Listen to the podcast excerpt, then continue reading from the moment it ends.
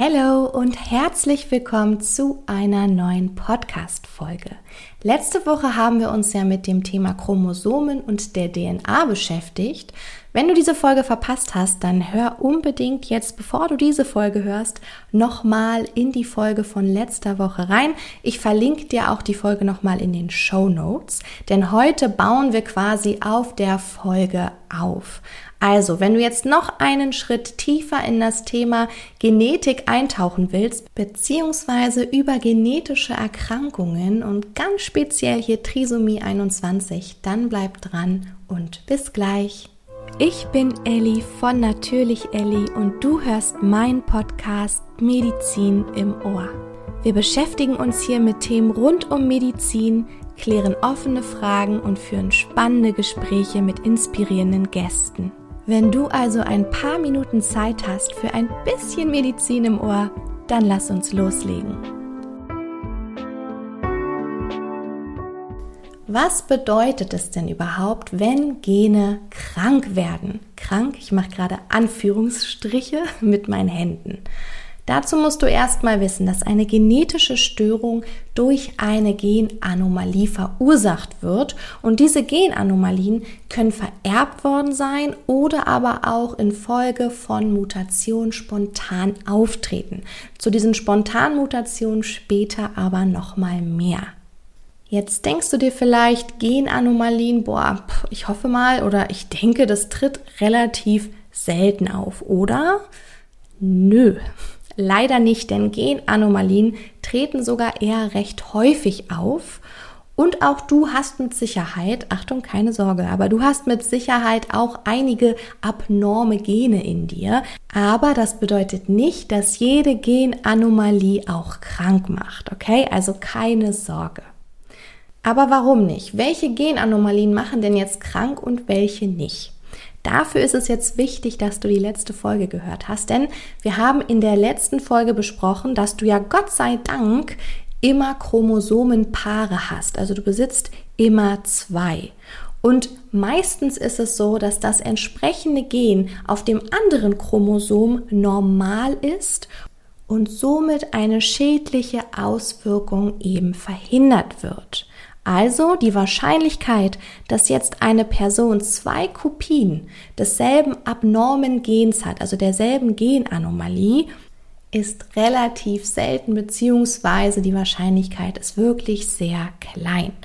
Aber natürlich haben wir jetzt in einer Familie, wo schon mal eine Genanomalie aufgetreten ist oder eine genetische Erkrankung, eine höhere Wahrscheinlichkeit, auch an einer genetischen Erkrankung zu erkranken. Und hierzu muss man natürlich auch noch sagen, dass zum Beispiel Kinder, die von Eltern gezeugt werden, die immer in der gleichen isolierten Population waren. Bedeutet, denk an eine kleine Gemeinde, wo man immer nur untereinander heiratet, immer nur untereinander Kinder zeugt und dann die nächste Generation auch nur untereinander Kinder zeugt, dann ist natürlich die Wahrscheinlichkeit, jetzt eine Genmutation zu bekommen, beziehungsweise wirklich zwei Kopien von abnormen Gen zu bekommen, viel, viel höher als bei einer Population, die einfach breit gemischt beziehungsweise breit gefächert ist.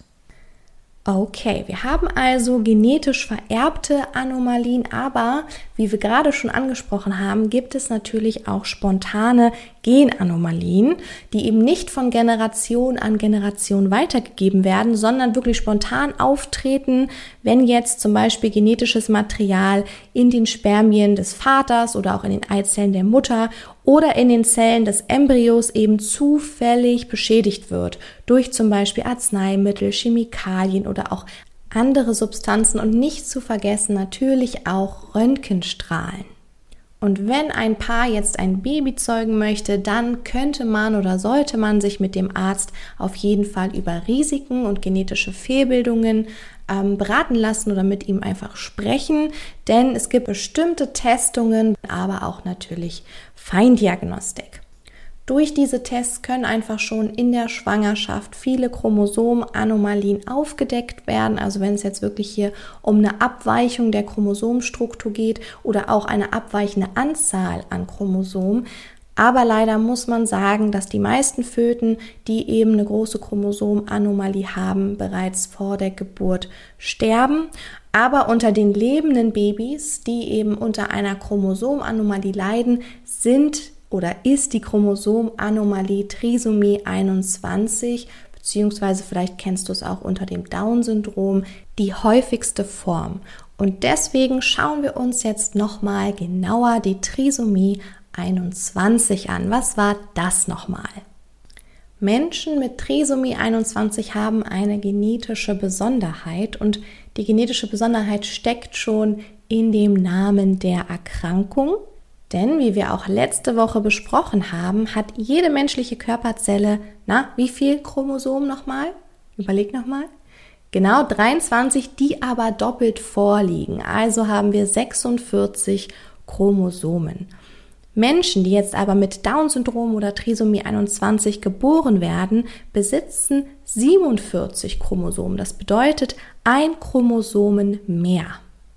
Und zwar kannst du dir bestimmt denken, um welches Chromosom es sich handelt, ganz genau um die Nummer 21. Das bedeutet also, Menschen, die an Down-Syndrom erkrankt sind oder an Trisomie 21, bei ihnen kommt das Chromosom 21 dreimal im Erbgut vor. Und dieses zusätzliche Chromosom stammt meistens von der Eizelle in ungefähr 60 bis 70 Prozent und entwickelt sich aus einer Störung der Meiose. Was war das nochmal? Genau, das ist die Reifeteilung der Zelle. Wenn man jetzt ganz genau ist, dann unterscheidet man auch zwischen unterschiedlichen Formen von Trisomie 21. Das würde jetzt aber unseren Rahmen sprengen. Deswegen sprechen wir jetzt über die häufigste Form und zwar ist das die freie Trisomie 21. Und meistens ist die freie Trisomie 21 auch gemeint, wenn man generell vom Down-Syndrom spricht. Wir haben ja gerade schon gesagt, dass ungefähr zu 60 oder 70 Prozent eben dieses zusätzliche Chromosom aus der Eizelle, also von der Mutter, von der Frau herstammt. Deswegen ist ein ganz großer Risikofaktor hier eben auch das Alter der Mutter. Je älter eine Mutter ist, desto höher ist die Wahrscheinlichkeit, dass das Kind an Trisomie 21 erkrankt. Aber wie wirkt sich die Erkrankung denn jetzt auf das Kind aus? Wir haben hier unterschiedliche Merkmale. Du kannst super gerne einfach mal auf Stopp drücken und mal ganz, ganz kurz eine Minute in dich gehen und überlegen, ob dir schon ein paar Merkmale einfallen und dann gehen wir sie gleich zusammen durch. Also einmal kurz auf Stopp. Starten wir mit Merkmalen im Gesicht und ganz speziell an den Augen. Also Kinder mit Trisomie 21 haben meistens Lidachsen, die nach außen schräg ansteigen. Das hast du bestimmt schon mal gesehen. Dann gibt es den typischen Hypertelorismus. Was war noch mal ein Hypertelorismus? Das bezeichnet einfach einen größeren Abstand zwischen zwei Organen und hier ist eben von den Augen die Rede, also ein vergrößerter Abstand zwischen den Augen. Dann zählt noch zum typischen Erscheinungsbild eine Hautfalte am inneren Randwinkel des Auges. Man nennt es auch Epicanthus. Schau dir da auf jeden Fall nochmal ein Bild an. Wenn du jetzt denkst, so, hä, was meint sie eigentlich, dann wird es dir ganz schnell klar. Manchmal sind Bilder viel einfacher als Dinge mit einer Hautfalte am inneren Randwinkel des Auges zu beschreiben. Und wenn wir jetzt noch beim Auge bleiben, dann kann es auch dazu kommen, dass bereits Kinder im jungen Alter bzw. Menschen im jungen Alter einen Katarakt, also einen grauen Star entwickeln. Und auch beim Mund gibt es typische Merkmale, zum Beispiel eine wirklich eher kleine Mundhöhle mit aber einer großen Zunge. Die Körpergröße liegt hier unter der Norm, also man redet von einem Kleinwuchs. Die Erwachsenen sind meistens so um die 1,40, 1,50 groß. Auch wäre ein weiteres typisches Merkmal der Brachycephalus. Was war das nochmal? Das ist ein Kurzschädel und der entsteht dadurch, dass sich die Kranznaht verschließt und dadurch dann eben kein Längenwachstum des kindlichen Schädels mehr möglich ist. Auch die Nase ist häufig eher breit, also eine breite Nasenwurzel und die Ohren sind eher klein. Wenn man einen Blick auf die Extremitäten wirft, dann fallen einem dort auch typische Zeichen auf. Vielleicht fällt dir auch gleich ein Zeichen oder ein typisches Merkmal ein. Ich warte kurz. Vielleicht hast du schon mal was von der Sandalenfurche gehört. Das ist einfach ein ganz großer Zwischenraum zwischen der ersten und der zweiten Zehe. Da, wo sonst immer, ich verstehe auch nicht, eigentlich müsste es Flip-Flop-Furche heißen, aber das ist die Sandalenfurche. Und auch an der Hand gibt es ein Merkmal und zwar die Vier-Finger-Furche. Schau dir dazu nochmal ein Bild an. Ich versuche es dir kurz zu beschreiben. Das ist eine Beugefalte in der Handinnenfläche, welche eben waagerecht zu den Fingern entlang der Fingergrundgelenke verläuft. Also wenn du deine Hände mal vor dir hast und sie so beugst, dann siehst du bestimmt so zwei, drei kleine Beugefalten. Aber jetzt ist es bei der Vierfingerfurche ebenso, dass es eine fortlaufende Beugefalte ist, die wirklich quer verläuft und nicht unterbrochen wird.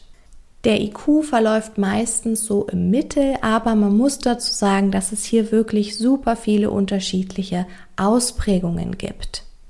Leider kann es aber auch Auswirkungen auf die Organe haben, zum Beispiel gerade hier das Herz. Also es kommt zu Herzfehlern in über 50 Prozent der Fälle. Aber natürlich kann auch der Magen-Darm-Trakt betroffen sein, der Urogenitaltrakt oder aber auch andere Erkrankungen können auftreten, wie zum Beispiel Epilepsie oder auch das Leukämie-Risiko ist bei Personen mit Trisomie 21 erhöht. Bei Kindern mit Trisomie 21 ist also eine ganz gezielte Förderung und natürlich auch symptomatische Behandlung wichtig.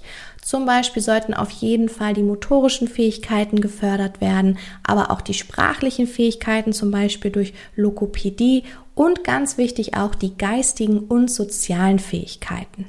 Okay, dann haben wir Trisomie 21 jetzt einmal kurz angerissen. Es gibt natürlich auch noch viele weitere Erkrankungen. Zum Beispiel, vielleicht hast du das schon mal gehört, Trisomie 13 oder auch Trisomie 18.